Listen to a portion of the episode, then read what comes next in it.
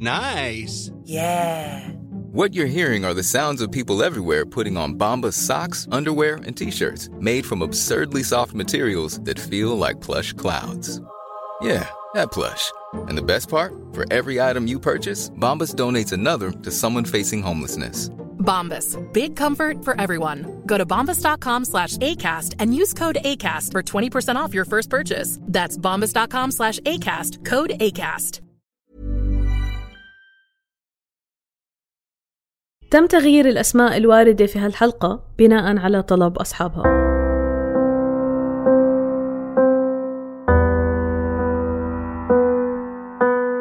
منظوماً لنا يعني إحنا واقفين مع بعض في الحاجات دي. النهاردة أنا ممسوك، بكرة أنت هتتمسك، الله أعلم يعني. وفي ناس بتعمل صندوق لل... بنعمل صندوق مرات لل... للمريض، لل... للممسوك الممسوك عدله صندوق بسبب المبالغ اللي احنا بنسمعها ديت، فبيساهم معاه في الموضوع ده وبيلموا له اللي يسلفه، وبعد ما يطلع هو بسدد بقى على سنة على كده يعني. الله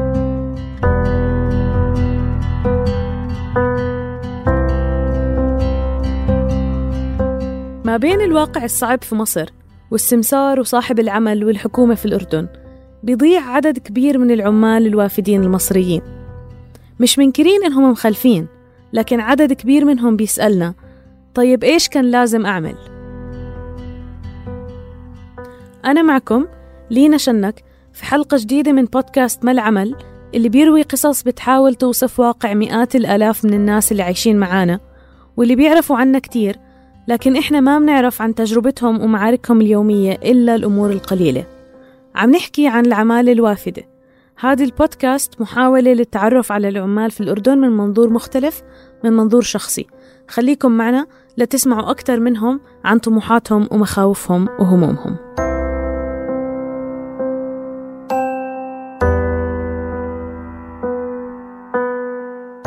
أنا اشتغلت كل حاجة حضرتك. اشتغلت أول ما جيت عامل زراعي، واشتغلت في مكاتب، واشتغلت في عماير، واشتغلت في حاجات كتير يعني في الأردن، والمعمار، وكل كل الشغل اللي في الأردن أنا اشتغلته الحمد لله في تسعتاشر سنة دول. كل شغلانة كنت أشتغل فيه وكنت أطلع عليها تسريح قانوني. كل شغلانة. آخر تسريح قانوني كان في الفترة هذه والدي توفى، أعطيك عمره، الله يعطيك عمره. آه ف اضطريت أروح، فاستخرجوا لي لأن ما فيش غير تصريح زراعي. مشكلة التصريح الزراعي اللي بيحكي لنا عنها سامي، وهو اسم مستعار لعامل مصري بيشتغل في عمان، هي مشكلة بتهدد عشرات الآلاف من أبناء بلده. معاهم تصريح عمل، بس هاي التصريح بتسمح لهم يشتغلوا في القطاع الزراعي، وهم فعلياً بجوز يكونوا حراس عمارة، عمال إنشاءات، عاملين في مطاعم ومقاهي أو غيره. يعني هم في الواقع مخالفين بنظر القانون ووزارة العمل، ولو ضبطوا فهم أكيد في ورطة. هو إحنا بنيجي إحنا مثلا أنا لي أخ، ابن عمي، ابن خالي، معرفة، بيكون طالب إنه مثلا يشتغل في الأردن، فبضطر إنه هو يتصل فيه ويقول لي يعني بدي عقد عمل أدخل الأردن. طبعا حاليا مفيش حاجة اسمها عقد عمل إنشاءات أو أو أي اللي متواجد حاليا، عقد عمل زراعي فقط، المفتوح استخدام للزراعي فقط، اللي هو السمسار المتواصل مع صاحب العمل.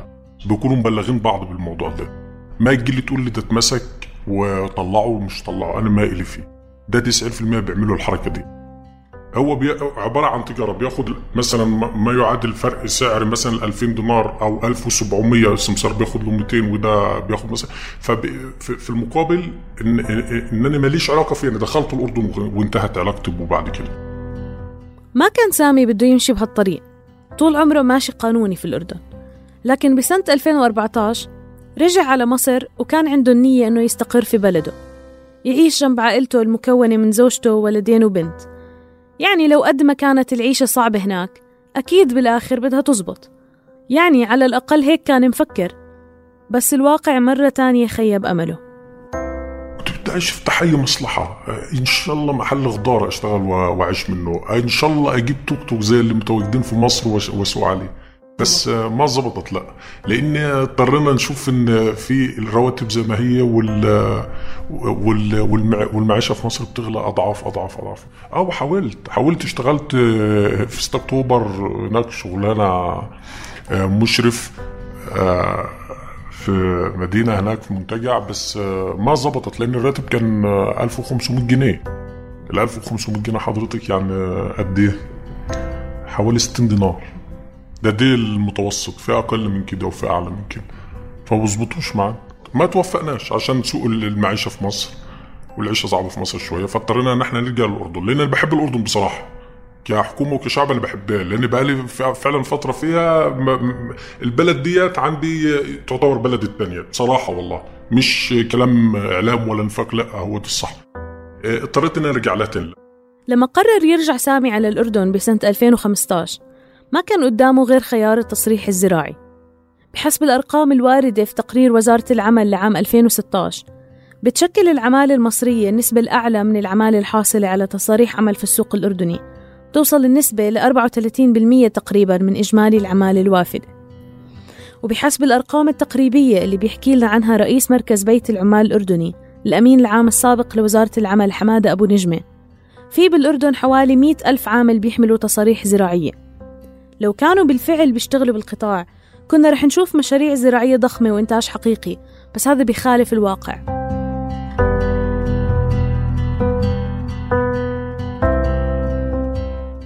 من يطبق معه تصريح زراعي ويعمل في قطاع آخر يعامل معاملة بمعنى أنه من يعتبر من أشد المخالفات، لسبب بسيط وهو أن القطاع الزراعي نفسه اللي أحيانا بيكون يعني صاحب العمل قدرته المالية محدودة وبدفع تكاليف ومصاريف على إحضار هذا العامل من من بلده، ومن ثم بعد كل هاي الكلف يعني ينتقل أو يترك العامل العمل وينتقل إلى قطاع آخر ويحضر إلى عمان أو المدن الرئيسية وبيعمل مهنة أخرى. وبالتالي صاحب العمل نفسه المزارع اللي إحنا بنحاول ندعمه يعني ونقدر الأعباء المالية اللي عليه، وبالتالي بيخسرهم مخاسر كبيرة، خاصة إذا علمنا أنه أحيانا في السنة الواحدة قد يتركوا عدد من العاملين وليس عامل واحد أو اثنين. هذه هذا السبب اللي بيخلي أنه هناك تشدد في التعامل مع العمالة اللي بتكون تصريحها الأصل زراعية وتطبق في أعمال أخرى. في المقابل السيناريو الثاني هو أنه يكون هناك أشخاص لا يعملون بالزراعة بشكل جاد وبيستقدموا العمالة الوافدة على أنها فعلا رح تشتغل بالزراعة، بينما الحقيقة غير هيك. لكن في عامل مهم ساهم في توجيه العمال لهالطريق، وهو أنه في السنوات القليلة السابقة تم وقف الاستقدام بشكل كامل في القطاعات الأخرى وحصرها بالقطاع الزراعي فقط. يعني ما كان بيقدر العامل اللي بده يجي يشتغل بالأردن بالأصل يختار. هذا القرار أعتقد أنه أضاف مشكلة أكبر إلى إلى سوق العمل، بمعنى وقف استخدام العمالة بشكل نهائي في كافة القطاعات يعني أعطى يعني نتيجة عكسية.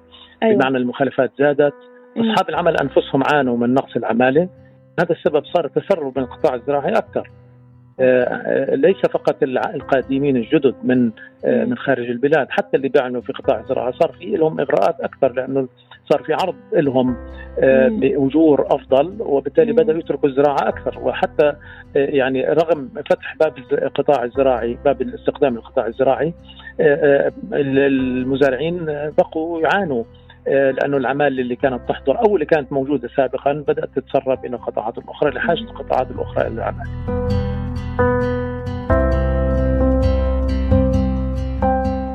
بيخبرنا سامي إنه انمسك وهو بيشتغل شغل تاني غير الزراعة، بس بيعتبر حاله محظوظ كتير أكتر من غيره. دخلت المهم راحوا مسكني، اضطرت الشباب بيجرم أريضي معايا عشان يطلعوني، فطلع عن طريق برضو سمسار بس مش كفالة بنكية، كانت الكفالة أيامها ألفين دينار، كلام ده في ألفين وخمسة عشر كانت ألفين دينار. فاضطروا ان هم يعملوا لي حاجه اسمها اخلاء سبيل، كانت ايامها الحمد لله توفقنا والكفل خد ألف دينار وطلع. بحاله سامي زبطت انه يدفع للسمسار والسمسار يتولى المشكله مع وزاره العمل ويطلعه، بس بحالات كثيره تانية بيضطر العامل يدفع مبلغ ثلاثة آلاف دينار ليلغي قرار التسفير الصادر بحقه كونه مخالف. على الرغم من انه صاحب العمل الاصل يتحمل المخالفه، إلا أنه في الواقع العملي العامل وصحابه وقرايبه هم اللي بلملموا مصاري من هون ومن هون لا يطلع ويحاول يضل بالبلد. بس ثلاثة آلاف دينار اللي بيدفهم كفالة بنكية على العامل حرام إن هو يدفعها، لأنها طاقته ما بتجيبهاش، بيقعد يشتغل حوالي سنة سنة ونص على ما يجيب التلات آلاف دينار، ده غير متطلبات معيشته. فيا ريت الحكومة الأردنية بتكون متساهلة شوية في موضوع التنقل من قطاع لقطاع، لأن ديت هت... هت... هتلغي حاجة مخالفة. بيتفق مدير مركز الفينيق للدراسات الاقتصادية والمعلوماتية أحمد عوض مع سامي، فالمخالفة برأيه بالفعل أشبه بالجريمة بحق العامل.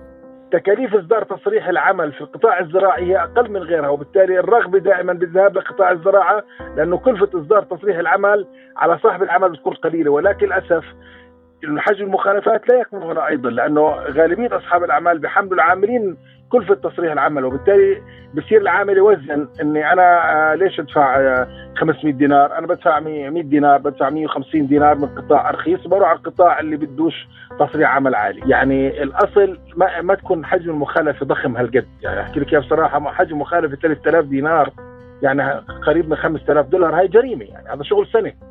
بيعتقد عوض انه هناك خطوات ممكن تخفف من المشكله، مثل توحيد رسوم تصريح عمل قطاع الزراعه مع القطاعات الاخرى، وإنه يكون عند وزارة العمل حساسية عالية لحاجة القطاعات الاقتصادية للعمال المهاجرين، حتى ما يضطر السوق ينظم حاله بحاله وينتقلوا العمال من قطاع لآخر بدون رقابة.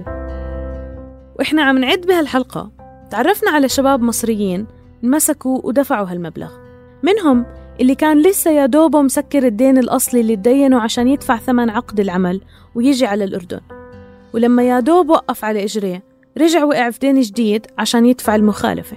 اليوم هدول الشباب قاعدين بيشتغلوا أكتر من اثنتي عشرة ساعة باليوم ليقدروا يسدوا الدين، بس فضلوا إنهم ما يحكوا. بحكم وجوده بالأردن من فترة طويلة، سامي بيعتقد إنه بيعرف كفاية عن وضع أبناء بلده وتفاصيل عملهم في الأردن، وبيعتقد إنه صار وقت حد يحكي بصوتهم ويطالب بمنظومة أكثر عدلاً للجميع. هي هي منظومة معقدة، لازم كله يتفقوا فيها على على حاجه تريح العامل وتريح صاحب العمل. بس وانا مش مش مش مش معترض على ان الحكومه الاردنيه تلم مننا فلوس، بس بيكون بوجه حق، يعني من غير ما ندخل سمسار او وسيط في الموضوع. يعني لان السمسار هو اللي بياخد المبلغ، بياخد قد الحكومه مرتين، الوسيط او صاحب العمل بياخد قد الحكومه مرتين.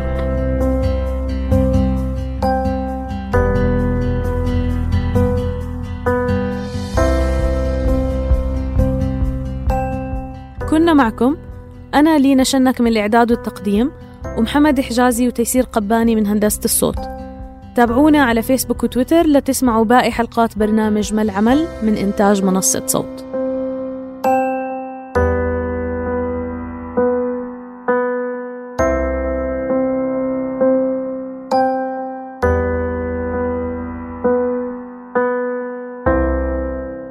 إصدار هذه الحلقة بدعم من مؤسسة هاينريش بول الألمانية مكتب فلسطين والأردن.